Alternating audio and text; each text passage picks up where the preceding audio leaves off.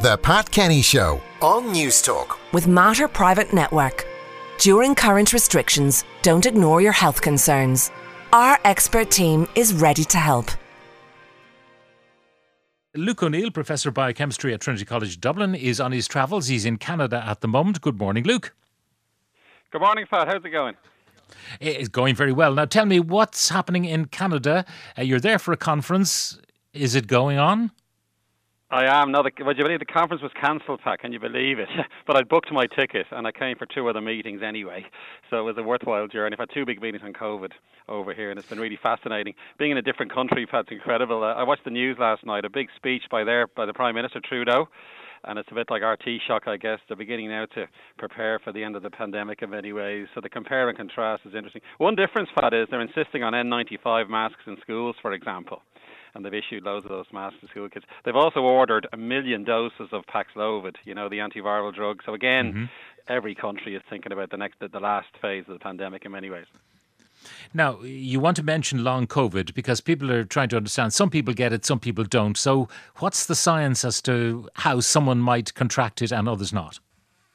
Yeah, th- this is the last. Apart from new variants, Pat, which of course is our, is our, number one concern, long COVID is the other big one. The conference, the, the, meeting I was at yesterday, all they talked about was long COVID, and there were several experts on that topic. You know, it's a fascination now because obviously it's real.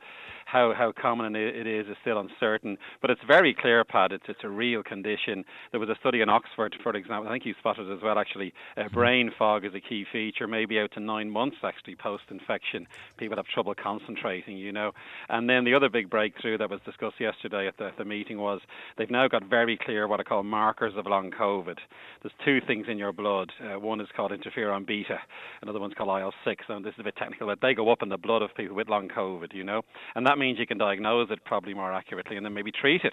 Because if you block those, then that will relieve some of those symptoms. Mm-hmm. The other thing to say, Pat, is the news is quite good. It does resolve in most people after about six months, which is really great, isn't it? In other words, people haven't got persistent symptoms forever. So yeah. that's a good sign, you know. But still, it's a concern because Omicron has been so widespread, you know, and so many have got infected with Omicron. There will be a percent of those will have persistent symptoms in, for for a few months anyway. Now, the the bad news for the unvaccinated is that um, they're more likely to die. That's remarkable, Pat. I mean, a huge study in Switzerland, uh, one in Chile, really good data. It's as many as a 40 fold increased risk of death if you don't get the vaccine. Isn't that amazing? So now the evidence, as ever, it's been this way for months, hasn't it? It's crystal clear. And in fact, last night on Canadian television, they dug into the people who won't take the vaccine. There was doctor after doctor came on saying you must take the vaccine. Uh, one doctor said you're keeping, you're occupying beds which could be occupied by a cancer patient. It was very simply put that way, you know, because it's very clear now, as we know. But isn't that incredible? The the uh, the Chilean study showed if you don't take the vaccine, you're 20-fold, five-fold higher risk of dying from COVID. A huge difference there. So as ever, vaccination and the booster shots, of course, are the way to protect you from, from COVID. Now, the end of the pandemic, it appears, is nigh, uh, but of course, a new variant might change all of uh, that. Um, so, the reason that it will, the numbers will fall off a cliff uh, are probably multifold. They are, yeah. I mean, I mean, there was a great piece in the Lancet this morning, Pat, which I read actually. It said after the Omicron wave passes, COVID will return, but the pandemic won't. In other words, we will now have an endemic endemic virus. So the pandemic is effectively coming to an end. We're getting very close to calling that, especially in Europe, obviously, and Ireland in particular. Pat, we're doing so well, aren't we? Other countries, the cases are still very high. Like in Germany, for instance, massive case numbers still, but that wave will pass. And once the wave passes, the pandemic is effective has effectively come to an end, and the virus becomes endemic, which means it comes back now and again. Of course, we still don't fully know. We always say that with the caveats, don't we? But all the signs are that it's coming to an end. And remember, Pat, it's now like the flu, effectively. Uh, the reason for that is um, Omicron is 50% less hospitalizations than Delta, 90% less death, you know. And then when you have the vaccine and the antiviral, it's less dangerous than flu, you know. So in other words, we're now seeing it as a kind of a, a bad flu season every so often might crop up, and that will be caused by by uh, by COVID-19 rather than flu, you know. So again, every every country in a way is saying, look, we're now moving out of the pandemic phase in the coming weeks. Of course, the developing world is different. Uh, some countries are still doing very so the pandemic hasn't ended globally. But certainly in Ireland, we're coming to the end of the, of the pandemic, is the way to think of it. All the evidence uh, points to that. So this is the way it's going to end. We're going to get these numbers, you know, thousands every day, reducing uh, to fewer thousands and eventually hundreds, uh, and that'll be it. Is it basically because so many people will have had it? Yeah, exactly. I mean, everybody will catch Omicron. They're saying, remember, because it's so contagious. If you haven't had it yet, you're probably going to get it, you know. But it's a lot less dangerous. I mean, that's the key piece of information, especially if you're vaccinated and boosted. And then when we have the Paxlovid antiviral as well, that'll be given first to high-risk people. That'll be available first for that population, obviously, to protect them. You know, when you put all that together, this becomes like any other infectious disease that can be handled and, and prevented with vaccines, of course, and then treated with the antivirals. So the vista really is is optimistic in the next few months. As, as we say, though, the two concerns are a new variant, so we keep a very close eye on that. Uh, now, if that does happen, there's good evidence you should have protection anyway. I mean, clearly the vaccine and the booster should protect against the new variant.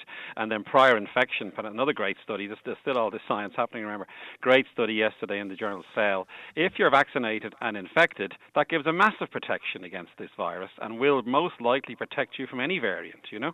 So again, we now know the immune system is doing its job basically. It remembers an infection and then protects you from reinfection. Mm-hmm. And that will possibly, hopefully, include any new variant. But again, we don't know. A very malignant variant could crop up. So that, that's the, the one concern that we have course, and we just hmm. keep a very close eye on that. Now, tell me what is post COVID stress disorder? Well, that's now that the debate moves on, Pat, amazingly. I mean, so can you imagine if this now becomes an endemic virus? What will the world look like? People will still have worries and mental health issues. We've been harmed by this virus, haven't we, over the past two years? And that's things like people are frightened to go back into the workplace or maybe go to a party or, or socialise again. And the message I'm seeing this morning as well is please try to go back to normal because now, obviously in the next few weeks we've got to be slightly cautious.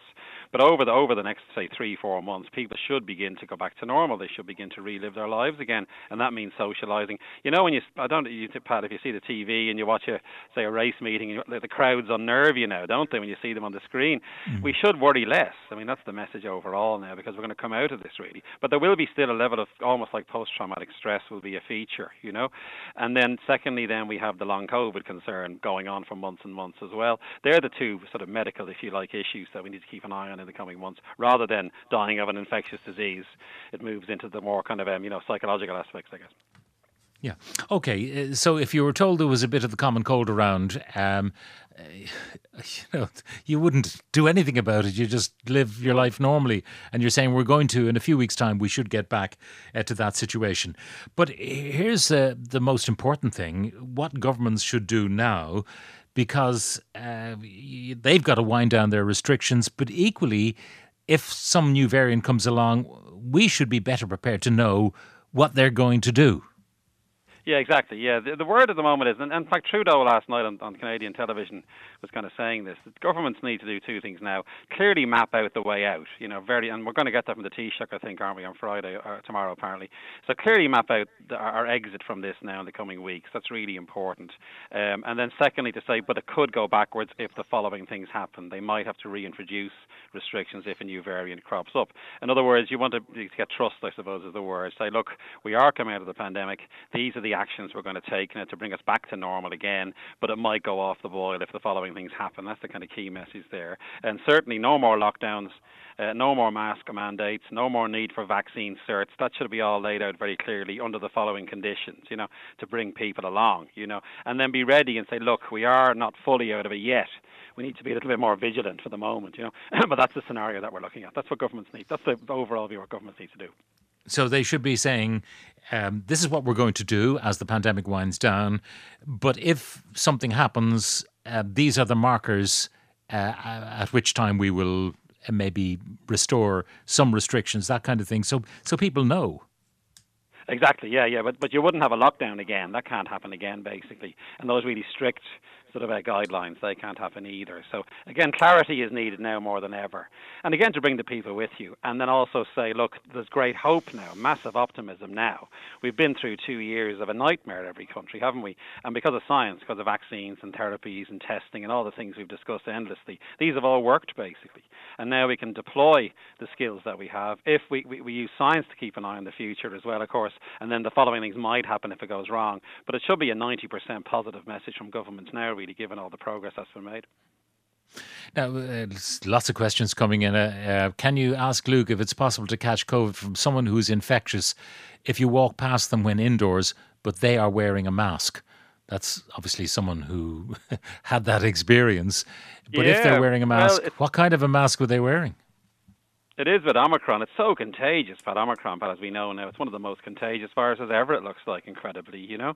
But thankfully, it doesn't make you as sick because it can't affect your lungs. That's that's the real discovery of Omicron. It doesn't really get to the lungs. It is it is like a bad cold, effectively. In most people, now some will get sick, of course. Let's not downplay the importance of severe disease in a minority. But it's so contagious. You could easily pick it up off someone walking past them, you know.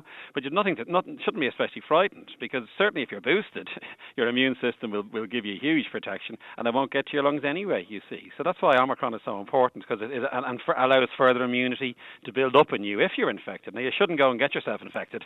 That's not advised, you know. But, uh, but certainly you shouldn't be that fearful of it.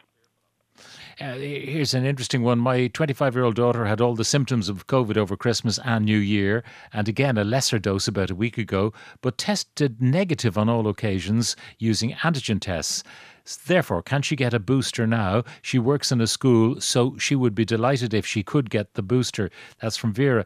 Now, you were in a situation where you caught COVID, but you were boosted just before, before the booster may have uh, done its I work. Was, yeah, I was unlucky. So did, well, I was unlucky so in a way. Did, you know, I, I, it was the day yeah, after but the did you come to any harm? Did you after. feel?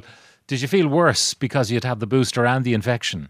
That's really, I suppose, no, what's it was very mild Vera. anyway, thankfully you know, it was mild anyway. Because I mean, two shots were still protecting me. Remember, uh, the waning was really to do with you know, really sort of like death, for instance. There was no waning in terms of risk of dying here with the two shots anyway. You know, it was more to do with moderate disease. So, but I was a bit unlucky. I got it was ironic, wasn't it? I had the booster and, and then I tested positive the next day. Seven days later, if the if it caught it, I might not have tested positive because the booster would have protected me. Is the way to think of it. You know, but that person sounds like they had a regular cold. They they, they didn't have COVID. Remember, the symptoms overlap a lot with the common cold. So, so it's not that surprising someone would have symptoms that look like COVID, but it turns out not to be COVID. Mm. Uh, a, a, long one here about uh, working in Vietnam. My two and a half year old daughter first tested positive on the 29th of December. It was a routine pre departure test. No one had symptoms at the time. Sick for two days after this, but has been symptom free for 20 days now. Both myself and my wife both had it at the same time. We are negative now. The issue is that we live and work in Vietnam, We're just home for Christmas. We need to get back ASAP. Is there anything we can do to ensure that my daughter no longer has any trace of COVID on PCR tests?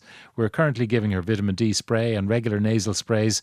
Sadly, Vietnam will not accept proof of recovery, so we must have a negative PCR test. And I think the point there, Lucas, we've said before that a very sensitive PCR test will show yeah. the remnants of the virus. Yeah, I was a bit concerned by coming to Canada because if I had a PCR test, like I may have tested positive because it, it does linger for weeks and weeks. The signal there because it, picks up tiny amounts of bits of the virus, you know. But the trouble is, you can be PCR positive and yet you're not infectious, you know. That's why Canada allows a recovery cert because they've, they've recognised that. You see, uh, the Vietnamese haven't obviously. I, I'd be if I was in uh, any any influence on the Vietnamese government, I'd say allow a recovery cert because it's just as good, really, you know, as a PCR test. Anyway, but that's the trouble. The PCR is so sensitive that it could pick up virus and yet you're not infectious. And that's a bit unfair on the person, then, isn't it? You know, the antigen test is obviously better because it picks you up, picks it up, picks up the virus when you're infectious. You know, so that's a slightly better way to do it in a way. But some countries are still insisting on PCR testing because it's more reliable in a way. You know. All right. Well, Luke, uh, um, I continue on your travels. I don't. know, Will you be back with us next week? Uh, yeah, so, I'm back. I'm back on, on Sunday. But yeah, back in Ireland again. Very good. We welcome you back with open arms, and perhaps our local hostelries will be open normally next no, we're looking forward to that, Pat, aren't we? I can't wait for that announcement. Yeah, exactly. Absolutely. Professor Luke O'Neill, thank you very much uh, for joining us.